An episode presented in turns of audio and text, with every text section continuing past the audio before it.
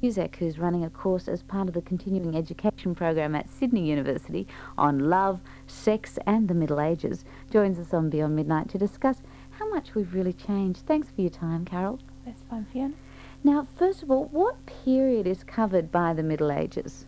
Well, it depends. Normally, it's broken into two periods the early Middle Ages, which is basically 500 to 1000, and then the High Middle Ages, which is 1000 to 1500. But in running this course, I think I will be taking a little bit of leeway and actually borrowing stories and case histories from basically the entire millennium between 500 and 1500.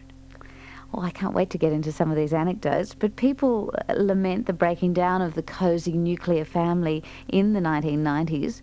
What were families and family values like in this broad area that was the Middle Ages? Well, I think that's really important to remember is that the family is a very powerful concept, and people have tried to make us believe that the family is certain things, certain stable, permanent things throughout history, and that that basically is not true. And the nuclear family that people seem to be so sorry about the absence of nowadays really didn't exist for very long, and in fact, for a lot of people, it only ever existed in their imagination or in the sort of manipulation of, of the evidence. And the family in the Middle Ages was quite as varied as any family we might encounter now in the late 20th century. Um, it comprised uh, mothers, fathers, children, sometimes single parents, grandparents, in manor house and farming communities, servants and friends and relatives who lived in a very close community, sometimes even the same buildings. Um, it comprised the mentally retarded, the senile concepts which were not really acknowledged by the Middle Ages, but such people existed and needed to be taken care of. It comprised lovers and friends and mistresses and illegitimate brothers and sisters. There was really big. It sounds variation. like everyone had a commune. Well, medieval communities were like communes, not necessarily so much the urban communities, because in a, a prosperous town, the mercantile quarter would all live in fairly substantial mansions, you know, family groups, but with servants accompanying them, and indeed also uh, apprentices and journeymen in whatever trade was involved. And quite often they ended up married to their boss's daughters, so it was quite keeping it in the family. But the rural communities, when you look at, um, there are some very famous manor sites. You know, one of the obvious ones that's always studied in England is a place called Wharram Percy, which is an occupied manorial site from the late Roman period and right through the Middle Ages. Um, sometimes a manor might comprise just one very substantial farmhouse dwelling and some you know outbuildings and everybody lived in it and that includes all the animals as well as the humans and of course you needed them because they kept you warm in winter so all of the undercroft of the house was filled with the cattle or sheep and everybody else was living around Are we talking strictly Europe in your studies? Yes, we are. I mean, medieval is a concept which has been extended to uh, other cultures. The most obvious ones, I think, are uh, cultures outside of Europe but in touch, like Islam, because it has particular medieval characteristics. And there was trading between the two That's right, areas. communication. And Judaism fits the same pattern. And I do intend in my course to refer in some case studies to Jewish and Islamic women because we have quite a lot of information about them.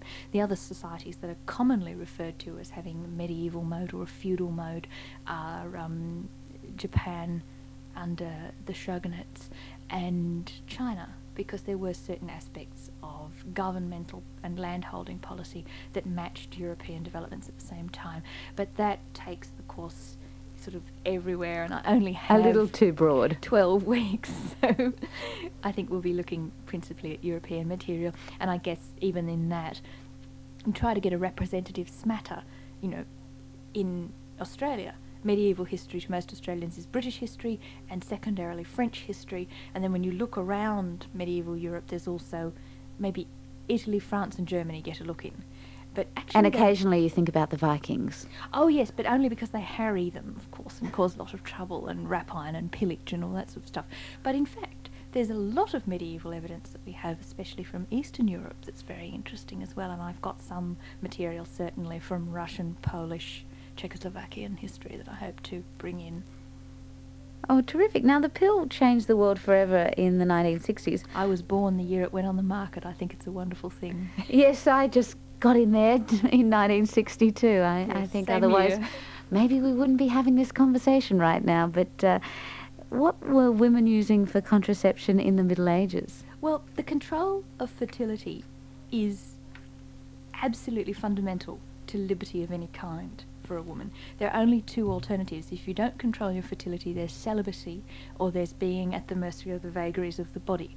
Now, both of those had their expressions in the Middle Ages. There were women who simply had child after child after child until it killed them. The Most obvious example would be someone like Mary de Bohun, who was the mother of um, Henry V. She had her first child at 11, was dead at 24, and she'd had, I think, 13 Oh, in that time. And indeed, interestingly, she might not have actually resented it too much because she was a member of a happy marriage. And that was what happened. That was a blessed marriage. we're going to talk about the shorter lifespans and how the people of the Middle Ages fitted so much into their short lives. But uh, before we get into to that, let's talk about the courtship process before we need to think about, uh, you know, the fer- controlling the fertility. Now, d- Mm. uh, did they actually have any methods? Courtship processes change depending on what class you belong to, of course. Uh, it's distressingly true that many of the aristocratic women, and especially those of the absolutely top levels of society, royal families, had little or no control over who they married. They were bartered diplomatically by their fathers, by their uncles and guardians, to the best possible bidder in order to make certain political alliances, military alliances. Sometimes those relationships turned out to be quite successful, despite their very practical, uh, commercial commencement. Other times they were a disaster and the most bitter and miserable uh, warpings of lives resulted.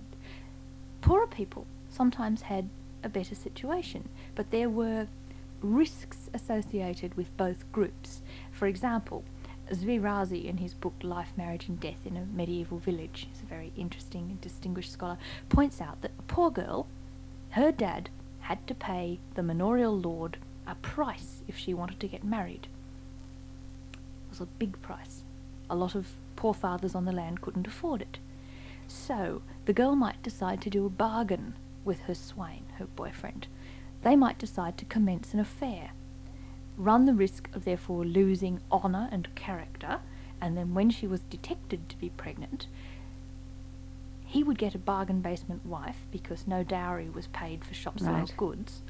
And all her dad would have to do was pay a little tax called merchet, which was for the loss of the honour of his daughter. And it was about a tenth of a marriage price. So you might do that kind of deal if you trusted your boyfriend.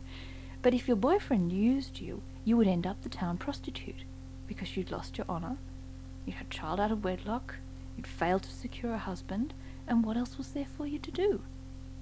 Oh, I'm so glad I'm living in the 90s at this uh, particular point. What about relationship breakdowns? Uh, uh, where we have figures of what one in four marriages not working.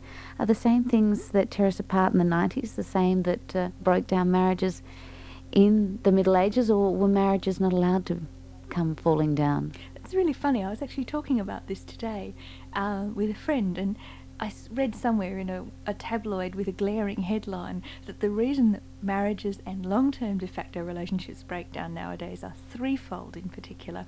The shock of the arrival of children after you've established a lifestyle and just can't believe what happens after you produce the child, uh, in laws, and money problems.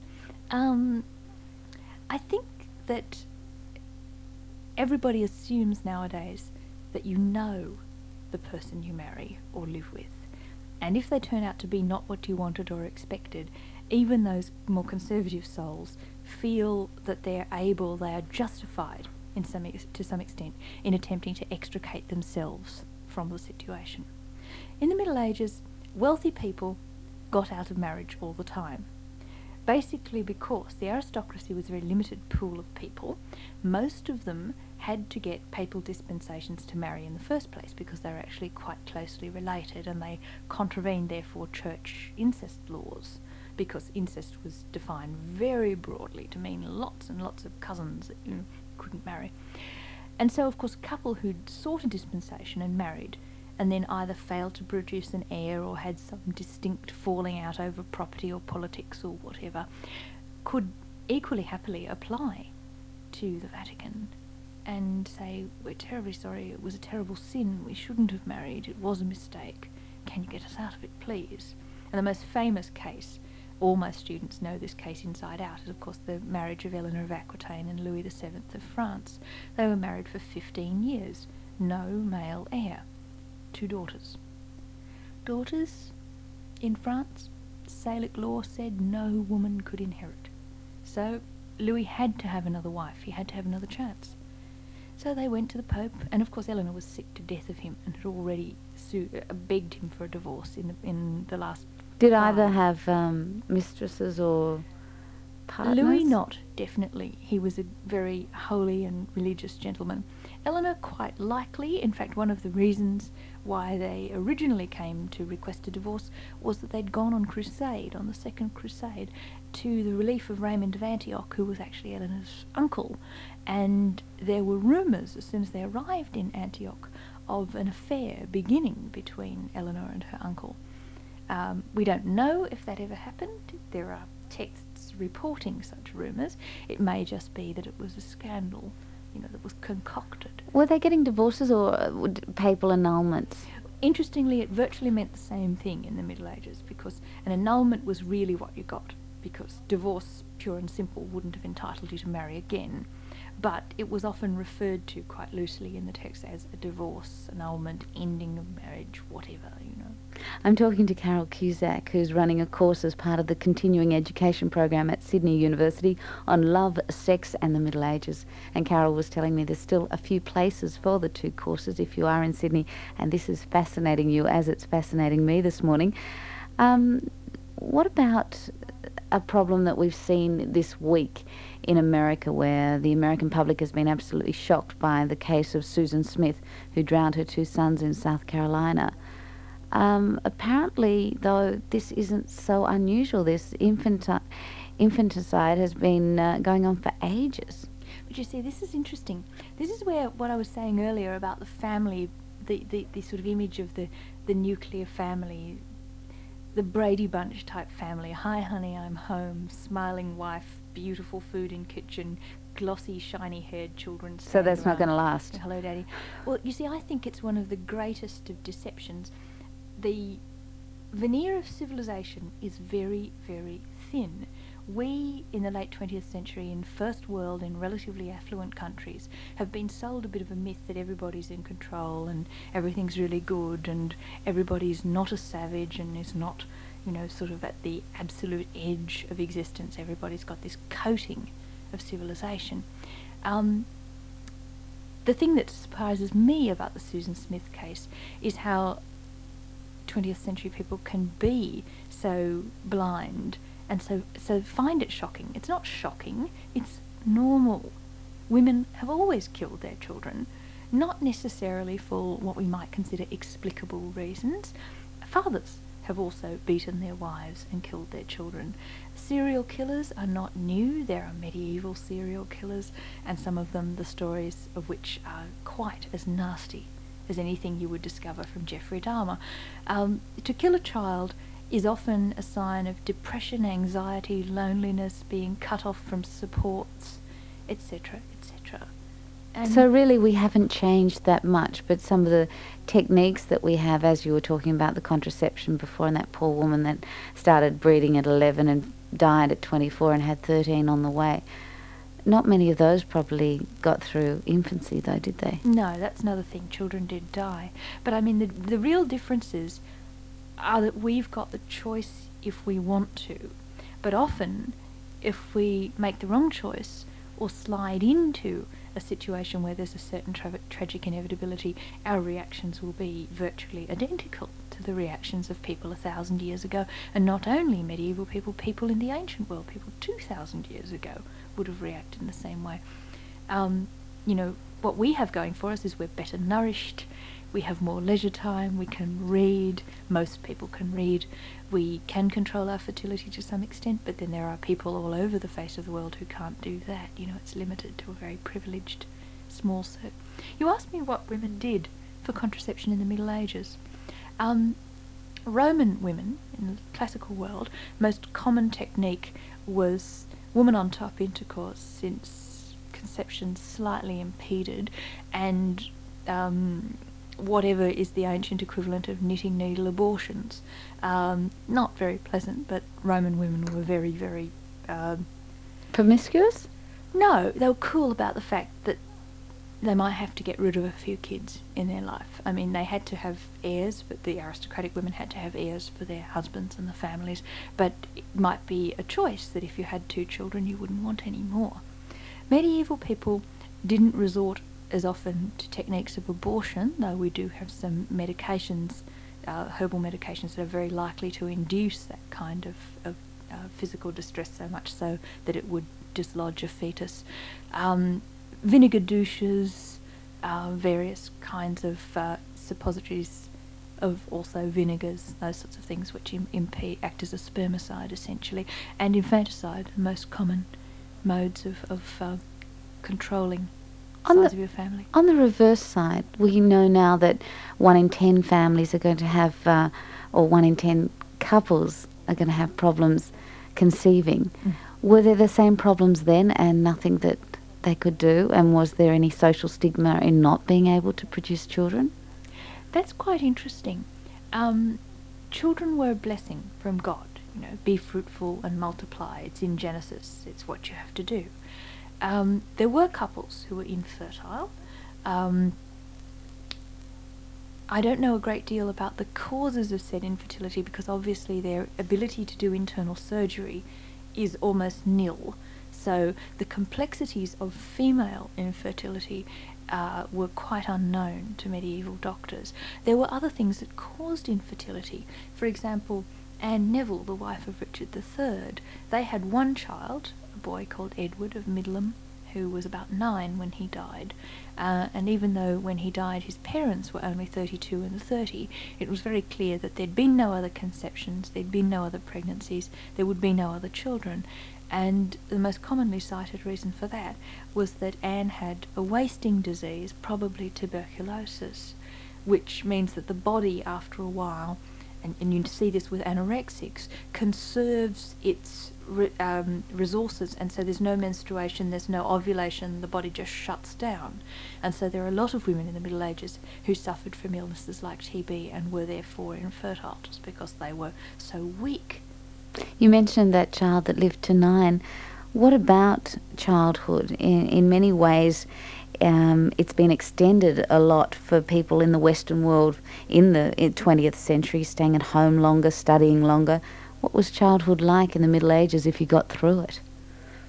Well, I mean, Hobbes on life, poor, nasty, brutish, and short, is not sort of too far wrong for anybody in the Middle Ages. For a child, again, it's it's your station in life that determines things. Aristocratic children, um, we know from the education of Edward, the, the uncrowned king Edward V, the son of Edward IV, that by the time he was four or five, he was learning swordplay, Greek, Latin, his letters, various other, I mean, the child would have been absolutely exhausted up at about seven o'clock in the morning, work all day, exercises. Such are appropriate to his age, as in the letter, but you know, what they expected was fairly, fairly tough. what Um, about the serfs? Well, Did they have any childhood or were they out, you know, ploughing ground and. as soon as they could walk and talk and feed themselves essentially, you know, toddlers, four, three maybe, they were doing little jobs. I mean, this is interesting thing about the nuclear family, of course. Peasant mother would hardly have ever raised children. That would be the job of the grandmothers or the elderly great aunts, the older women of the house, no longer able to do productive labour in the field, those sorts of things where, where working on the farm is just too heavy for them and they stay at home, they prepare family meals and look after the children. Um, situation, in fact, that was the case right up till the Great War in this century. That if you were a poor woman, you worked in the factory or the field, and your children were looked after by other people. If you were a rich woman, your children were looked after by nurses. So, in fact, the Dr. Benjamin Spock ideal of the poor middle class mother trapped at home alone with her infants every day is so alien, you know, so strange in a historical context that it's astonishing that so many women nowadays, uh, friends of my own, are just racked with guilt for leaving their children in childcare centres and with nannies and nurses. I keep telling them, you know, didn't harm most of the people across the span of history. Don't see why it should harm yours. What about the life expectancies? Was there not much time to do the things you wanted to in your life? Were, have you noticed in any of your studies frustration in the fact that someone lived only to 24 or 9 or whatever? Not frustration, because again, something that we cannot conceive easily is how subjected to the vagaries of the theological universe the medieval world was. God and heaven and supernatural happenings and meanings were sought everywhere. Um, a person lived as long as he or she was ordained by the Almighty to live. This didn't mean that people didn't grieve when people died, and especially when people died untimely. For example, when Edward of Middleham, aged nine, died, Richard III and Anne Neville were absolutely distraught. Now, obviously, they lost their only child, but in very practical dynastic sense, they lost their heir and they knew they couldn't have another one. So that was a very important purpose. Some people lived vast ages. Eleanor of Aquitaine lived to 83, had 10 children, survived imprisonment, and at the age of 80 rode across the Pyrenees to fetch her grandson a um, bride. How amazing! I mean, it's just unbelievable to think of this, but she did. It, it's taking me into another world and quite a fascinating one. Recently, I watched the movie Mel Gibson's Braveheart, and uh, I William was Wallace. I was quite shocked at uh, what the English would do to the Scottish people, and, and particularly one scene, and I don't know if it has any real historical fact behind it, where the um, just after marriage, the Oh, the droit de seigneur, Yeah. where the lord has the right to sleep with the bride on the on the wedding night. That was still in operation in the 18th century. so it really happened yes, in the Middle Ages. it really Ages. happened. Yes, because because one of the things that defines medieval society is it's not just the unfree and the peasants and the serfs who are owned. Everybody's owned. Every particular aristocrat owes an oath to somebody else to offer them protection. There's this tightly packed pyramid where somebody always offers to protect you and you offer to pay them in some way. And it's a very sort of distressing thing for us to cope with again because we've been brought up with this idea of individual freedom and people making their choices and any form of slavery being abhorrent ever since at least the American Civil War. So was that law because of the promiscuity that uh, people, you know, that that the lords wanted to have lots of sex with many different partners that they created a law, law like that, or is it more to do with uh, just putting people in their places? It's to do with property. People are your property, you have to show them that they're your property. And so you exercise rights over them. And I mean, that that's how it was. It didn't always happen. Some lords were known for their virtues and their restraint, not just in terms of sexuality. It's interesting that for us, virtue so often is limited to the sexual area, but there were many lords who were uh, kind, supportive, generous to their vassals and peasants, uh, who never caused any abuse. But there were others who just loved cruelty, and I mentioned earlier that there were medieval serial killers. Well, I don't know if you saw St. Joan, that the Sydney Theatre Company just put on. No, I haven't, but I've read a lot about it. Well, one of the characters in it is Gilles de Rais, who is the most famous of all medieval serial killers. And he actually was the Marshal of France during Joan of Arc's period of influence. He was not uh, discovered and tried till some ten years later, but what he did was entice away attractive peasant children, generally boys, from their parents. France was in great disarray due to the war. Many people were very hungry. Um, if a handsome, wealthy gentleman um, offered your child a berth in his castle and wages and took them away from you, you wouldn't think to see them again because you couldn't write and they might go five miles away. A lot of people never went five miles in their life. And eventually what happened was that so many children disappeared that eventually people went looking. They found 30, 40, 50 bodies in castles, brutally killed, sexually molested. That was what he did. There's also a fellow called John Tiptoft, the butcher Earl of Worcester, who never was like that, not a criminal, but he liked executing people. Carole Cusack, it is so fascinating. Love, sex, and the family in the Middle Ages. Thank you for your time. It's great fun. Thank you.